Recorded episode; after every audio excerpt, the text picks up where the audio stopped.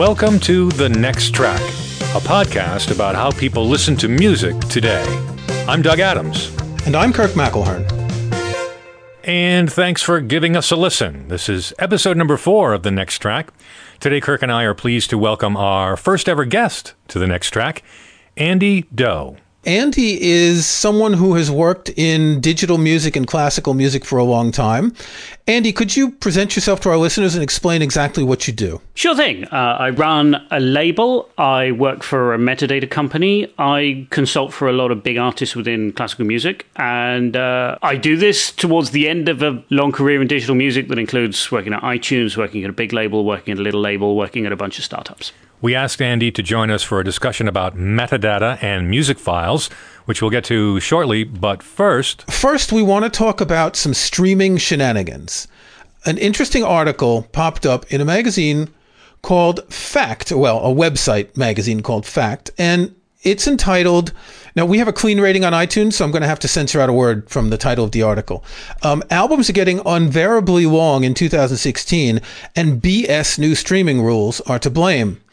And the article explains that a number of recent popular releases are very long. Drake's latest album has 20 tracks lasting 82 minutes. And in the article, they're pointing out a number of reasons for this. I think one of them is that when a popular album like this comes out, people will stream the entire album, even though, as we talked in, in our first episode, people are more likely to go for songs. But the first few times when the new Drake album comes out, I'm guessing Drake fans streamed the album over and over. So instead of getting 10 streams per album, he's getting 20 streams, making twice as much money. Um, the other interesting point was that rules in the US by the RIAA, that's the Recording Industry Association of America, allow an artist to put a previously released track on an album and count all of its streams toward that album. So essentially, one of these Drake songs had been streamed 400 million times on Spotify and 700 million times on YouTube. And that means that as soon as the album was released, it went platinum. Andy, what is going on here? Well, I think this is the latest in a long line of shenanigans designed to exploit loopholes in the rules around uh, music promotion. I think it's very easy to think that the BS is a new thing when in fact we've been doing this for years. Um, when you join the BPI, which is the British Phonographic Industries, the English version of the RIAA, they make you sign a form saying that you promise not to attempt to manipulate the charts, when in fact, all we've been doing for years in music marketing is attempt to manipulate the charts. Wouldn't it be fair to say that even trying to get radio play for a song is manipulating the charts in some way? So it seems that that, that little form you signed there, it's pretty hard to enforce. Absolutely. The the whole process of releasing single single single album is intended to manipulate the charts. It's designed to front load all of your sales in a in a short period of time to give, get you the best possible opening chart position. Pre-orders are the same thing. Because pre-orders get counted when on the date that the album's released. Absolutely. So you can you can combine 2 months worth of sales on a single day. And so that's why you see a lot of albums released as pre orders on iTunes where you get to download one track because otherwise people wouldn't pre order it. If they were just putting up the money for nothing, that one track is enough to incite them to pre order an album. Absolutely. And it's a strange idea to think that digital streaming or downloading technology would be responsible for adding crappy tracks onto the end of a record. It's it's relatively recent memory that iTunes was blamed for destroying the album format when one of the things it did was enabled you not to buy the crappy tracks that got stuck on the end of a CD. And, and actually, that's the result of another industry shenanigan that backfired. I mean, back in the day, a CD album would contain maybe three, four songs that were produced on a big budget. Maybe they'd hire some, you know, hit making producer, songwriters to come in and, and produce a couple of songs. Those are the songs that would be stagger released as singles over the marketing period. And, and those are the songs that would be used to market a $15 CD. But the rest of the songs on the album would be produced on a more austere budget. Absolutely. And the reason for this is the economics of CD distribution, where a four track CD costs exactly the same amount to press as a 10 track or 15 track CD. It costs the same to press, it costs the same to ship, Um, and if you're going to recoup those expenses, you need a high retail price. And so that you can make the production cost as small a percentage as possible of the t- total price paid by the consumer. But that formula doesn't really work in the digital age because, given a choice of tracks a la carte, people are going to buy the hits that they like and they know. They don't necessarily want or need to buy the rest of the CD. Th- this article says that um, Drake's album Views spans, and I quote, an obnoxious 82 minutes, unquote, as one reviewer pointed out, stretching to 20 tracks of auto tuned navel gazing with little in the way of tempo variation. That's pretty harsh, but is it more, is it easier to do with the current way that people are producing music? This sort of um, tag team production where you've got a producer and you got one guy doing the beats and one guy doing the, the, the bass and people writing hooks and all that. Is it easier to do that now?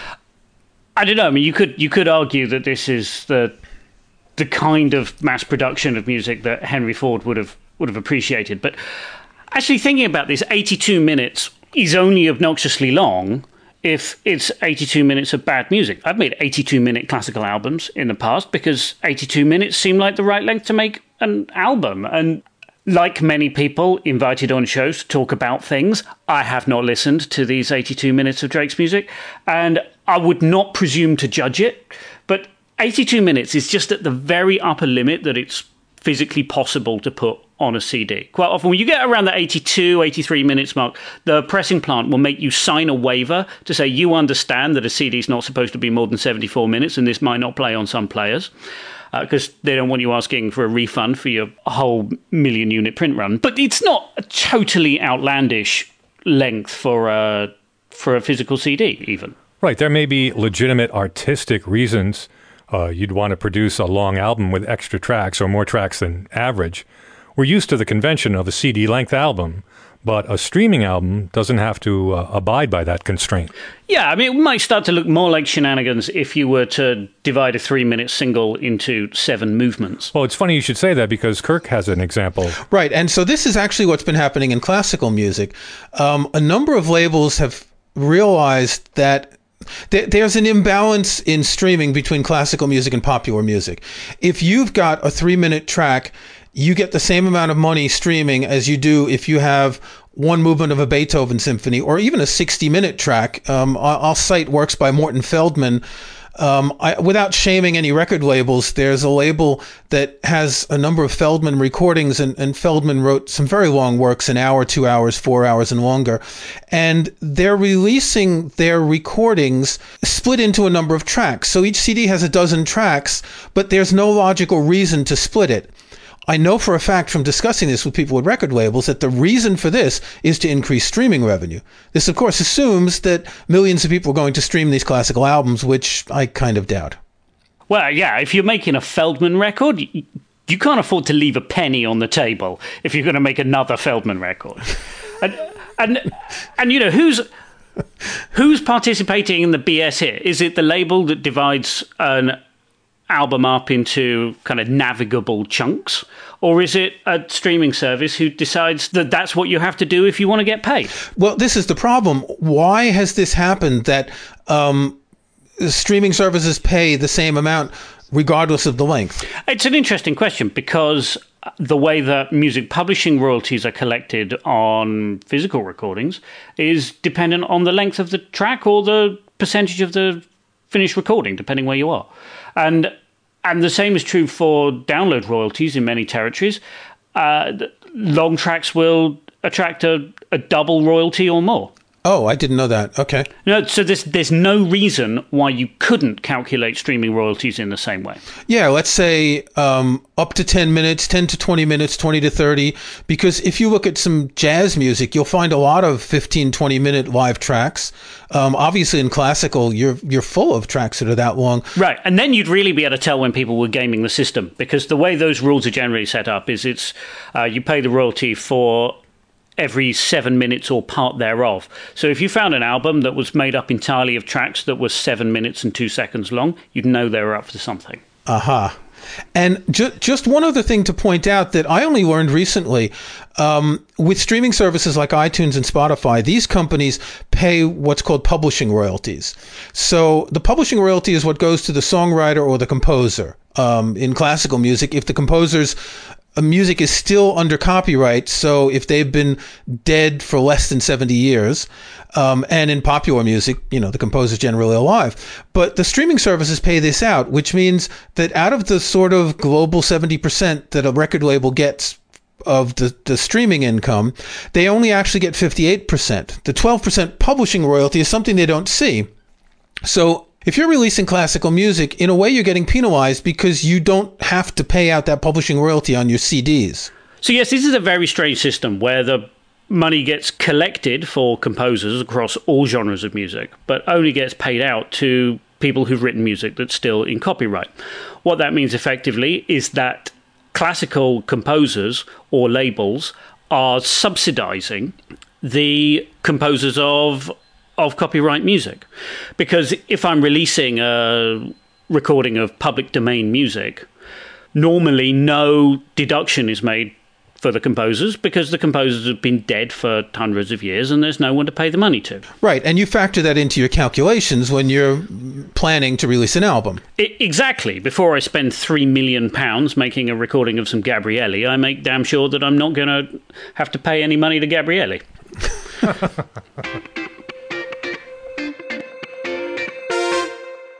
Okay, the other thing we wanted to talk about today is metadata. Metadata is the information that's attached to your digital music files. It tells you who performed them, the names of songs, the names of albums.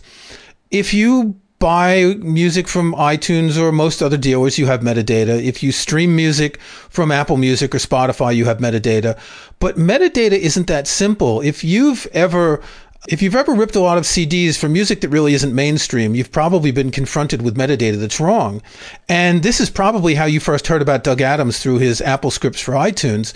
Um, he has 400 plus scripts, and a lot of them let you move metadata around, trim it, copy it, etc. Yeah, and you know, it's kind of a weird thing about digital media or metadata about digital media, and that's that the end user is allowed to alter it. And that's so completely unapplicable to physical media. Yeah, so metadata is essential because if you didn't have metadata, all you would have is track one, track two, track three, and you'd never be able to find any music. And it's also kind of a clumsy way of including information that used to be included, like, say, on an album cover or in liner notes.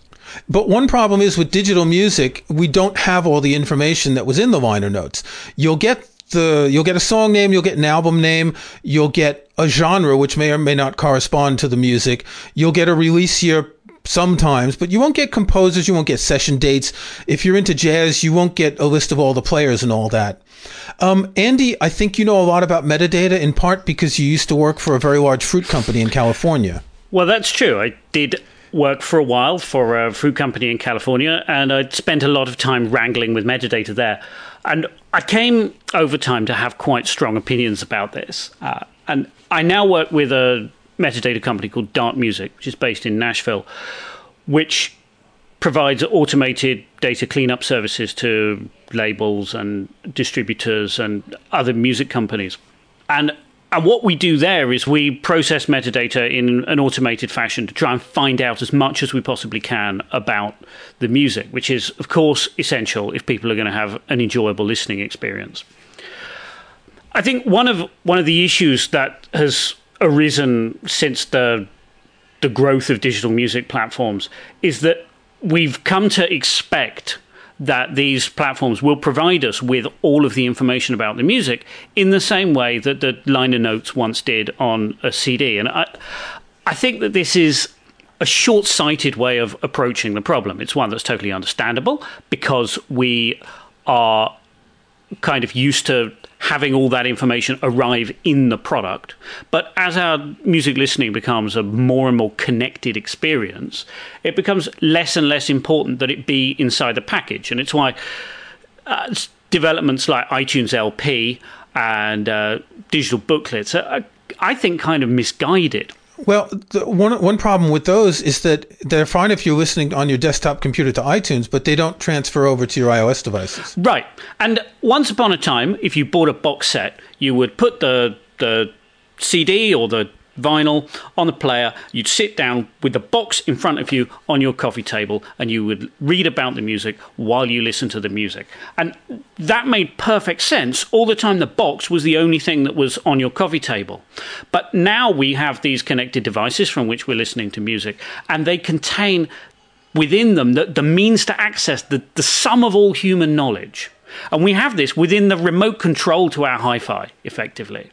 And so it, it strikes me as kind of insane to try and package all the things you might want to know about the recording into a bunch of meta tags and to try and make those really super consistent so that we're recording the same things about every recording and make them searchable. Of course, it's really important that the data in these music stores is is accurate and it is indexed sensibly, that it is searchable, that it be as complete as possible. But there comes a point when it's no longer the retailer's responsibility to provide all of this information. And and if you were, if I could add one tag to the iTunes metadata, I, I, wouldn't add producer, I wouldn't add recording date, I wouldn't try and list the sidemen. I just let you put a URL in it.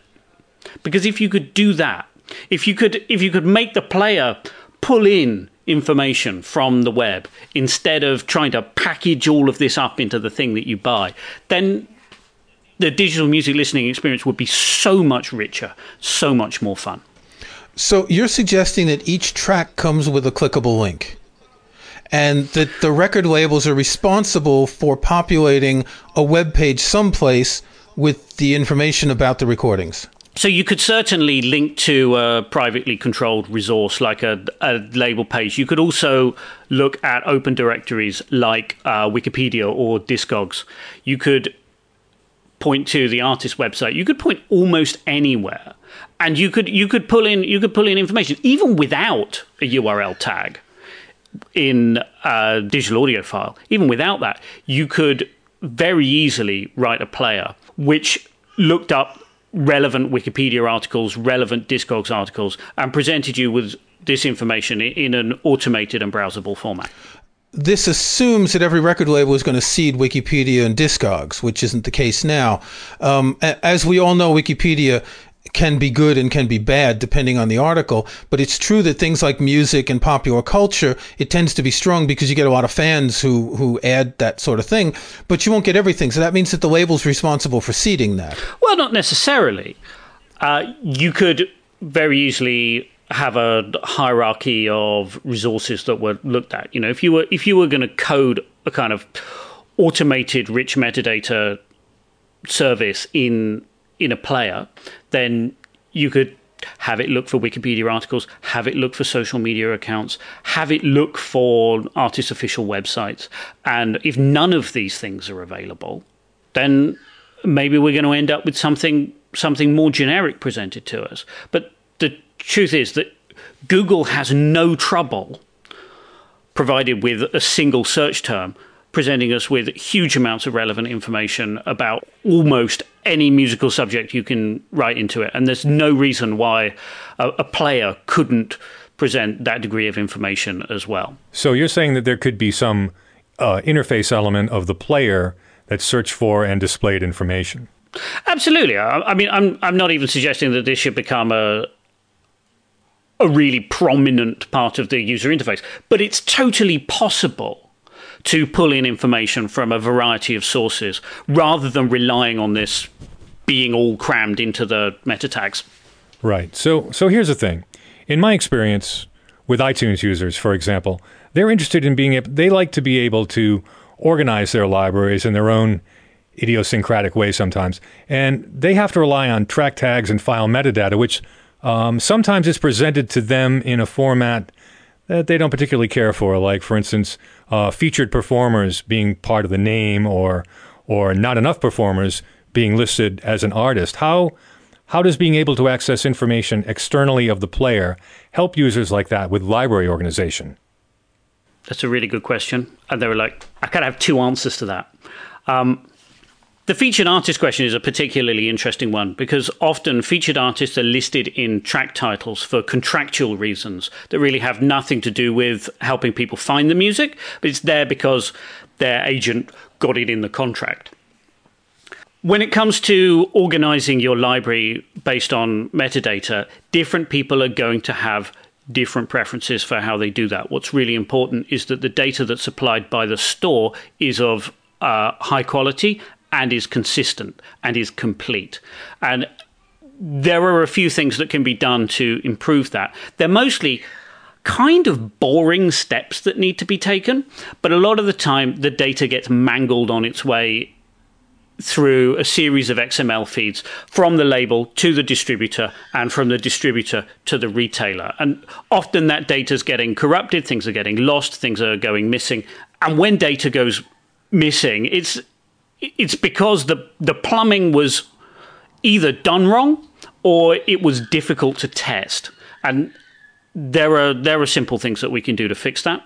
If the retailers would simply publish with their delivery specifications a picture of their user interface with the pieces of information labeled with which XML tags actually were going to show up in those places, then it would be much easier to wire these things up. But they don't do that. They make it hard for us.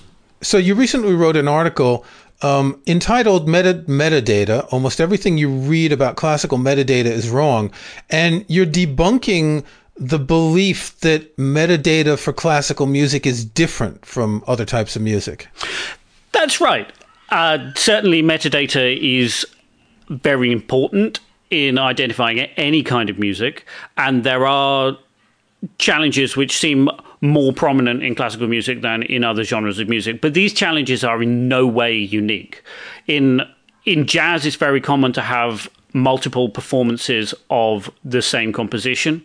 Uh, in world music, it's very common to have the same work performed by different people and called different things in different territories.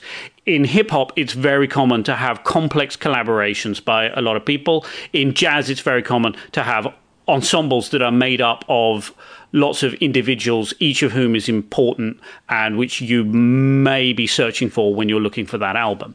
And if we are blinkered about saying this is a classical music problem, then we understate the importance to the market of getting these things right. And it is important that we get all of these things right. So if it's just a complex music problem. And by that I mean more than just Bob Dylan with an acoustic guitar, where there's a single artist, maybe he's written the song and you don't have any questions. Um, if I think of a classical recording that has an orchestra, a conductor, and certain soloists, the problem with the artist tag today is that I don't want to put all that in the artist tag because that means that every single classical recording I have is going to have different artist tags because of the different combinations. So, do we need multiple artist tags? Would that make it easier? Do we need collaborator tags? What what would be the easiest way? Because we're not going to rebuild this. We're too far into this game to rebuild everything. So, we need to sort of graft something on to what's existing. How can we do that? We can do that with smarter search. You know, the way that we format m- multiple artists listed on, on a recording tends to involve commas, spaces, ampersands under the word and. And it really would not be difficult for the search and browse interfaces within the library applications to understand that. You know, when we when we catalog music in the store, it understands that each of those artists is a distinct person. It's only because there's a single artist tag in the audio file that it delivers this with a single concatenated artist called Stephen Cleobury, Gerald Finley, the Choir of King's College, Cambridge, and the Orchestra of the Age of Enlightenment, which is, you know, a snappy name. it is. I'm sure that's contributed to their success, having a name that just rolls trippingly on the tongue like that. Absolutely. Well, so a lot of the things that we do at Dart Music involve making smarter use of the data that we have. It would be really, really easy for a person looking at the track listing on the back of a CD to separate the work titles from the track titles. It's just not hard for a person to do this. And if you think about it, it's really not hard for a machine to do this either, because the work title is separated from the movement title by a colon, a space, and a number. The work title is the same at the beginning of each movement.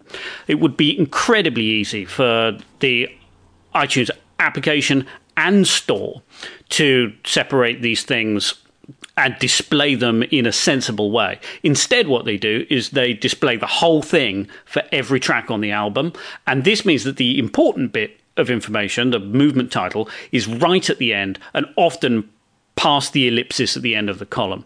And if we can't make a more intelligent system to display this data, then we could, at the very least, make sure that the UI designers understand that you need at least 250 characters to accurately identify every work. And if we just displayed longer fields, this would make these stores better. Well, you can't do that on an iPhone. Um, I, am reminded by the fact that the iTunes Store and the iTunes app both use what's called the grouping tag. Um, the grouping tag, for example, you could put Haydn Symphony number 104, and then for each track name, you can have the name of the first movement, second movement, third movement, and fourth movement. Um, when you look at some classical recordings on the iTunes Store, you see it like that, where you see uh, the the name of the work and then indented you see the name of the movements um, unfortunately, this doesn't come through on iTunes in the display. You can fill in the grouping tag, but you can't display it the same way as you can on the store. Um, also on iOS devices, you can't display it like that. Any idea why they've got this in the store and they haven't rolled this out? Uh, this has been around for years. The grouping tag is used for things other than works in classical music. I think if you buy one of the monstrous box sets like the Complete U2, uh, then the grouping tag is used to identify the individual albums within that that box set, and so that there is this sort of sort of non-classical need to support this on some devices throughout the the iTunes and Apple Music ecosystem. But because many labels have not delivered this data in a particularly useful way. There are devices within the ecosystem that have not yet been forced to support it. What I will say is that uh, at Dart Music, we have the technology to automatically add works to every every track on iTunes that should have them.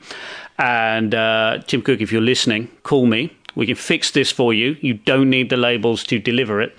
Uh, and really, Apple ought to be able to figure out how to do this for themselves. In fact, if they check back through the emails I sent when I still worked there, I may have already told them how to do it. So a, a lot of people tend to say that the reason Apple doesn't fix these things is they don't care or that they don't use them.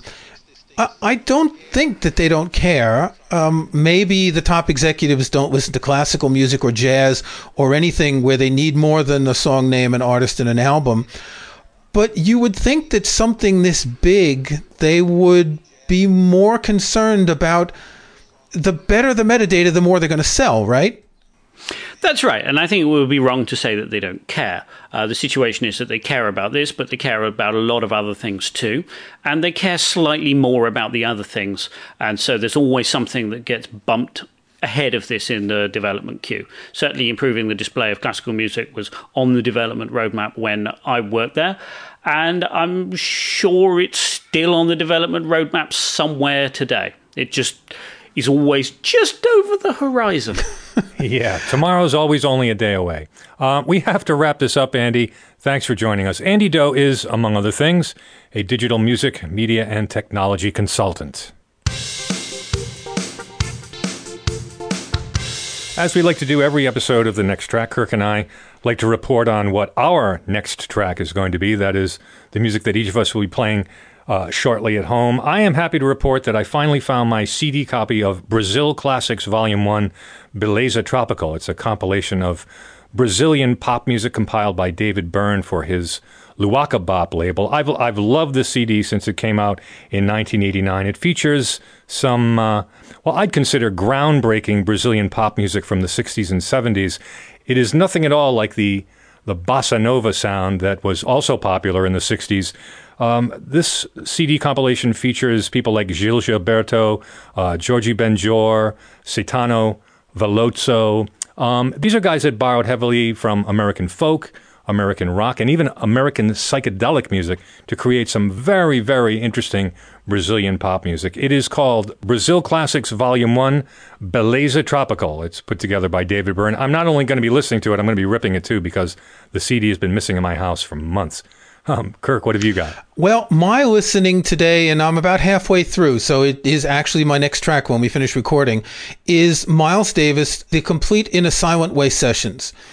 Now, Miles Davis in late 68, early 69, he did about six months of sessions, um, from which a couple of albums um, resulted. The first was um, Filles de Kilimanjaro, and the second was In a Silent Way. In a Silent Way is an album with two tracks. Um, one's 18 minutes, one's about 20 minutes, and it's almost sort of proto ambient jazz music. It's not the kind of music you would think that Miles Davis was composing. Um, this is a three disc set which contains all of the sessions he did in this six month period. Again, some of them were on a, a previous album. Um, some of them were on the In a Silent Way album, and some were never released. So you've got you you've got these raw tracks that are they sound very live because they were they were improvisations. Um, the two tracks on the In a Silent Way album were actually edits. They were taking bits and the producer Teo Macero cut and pasted them. And in fact, the the first side of the album is a track called Shh slash Peaceful slash Shh, and the first and the third segments are exactly the same, but it works. Um, so what's really interesting about this is this is the sort of transitional period between Miles Davis with his sort of standard quintet playing standard jazz and Bitches Brew, which would come out, which he would record shortly after in, in 1969. Um, the cast on this album is just listen to these names other than Miles Davis. You've got Wayne Shorter, John McLaughlin, Chick Corea, Herbie Hancock, Joe Zawinul, Dave Holland, Tony Williams, Jack DeJohnette, and Joe Chambers. I mean, these are all Hall of Fame jazz musicians. Yet a lot of this, a lot of these recordings are very understated. It's we're just going to lay down a groove here and we're going to play this groove for 20 minutes or 25 minutes. And it was experimental and Miles Davis never did the same thing again because he went on to Bitches Brew and, and created Fusion. Um, but this is an album I keep coming back to, both the original album release version and this expanded 3 CD version. It's the complete In a Silent Way sessions by Miles Davis. This has been The Next Track, a podcast about how people listen to music today. You can find show notes and links to some of the things we talked about in this and other episodes at thenexttrack.com. There's also a contact form there you can use to send us comments. If you like the show, we hope you'll subscribe in iTunes or your favorite podcast app. And please think about giving us a review or rating. We'd appreciate that. I'm Doug Adams, and for Kirk McElhearn, thanks for listening. We'll talk to you next time.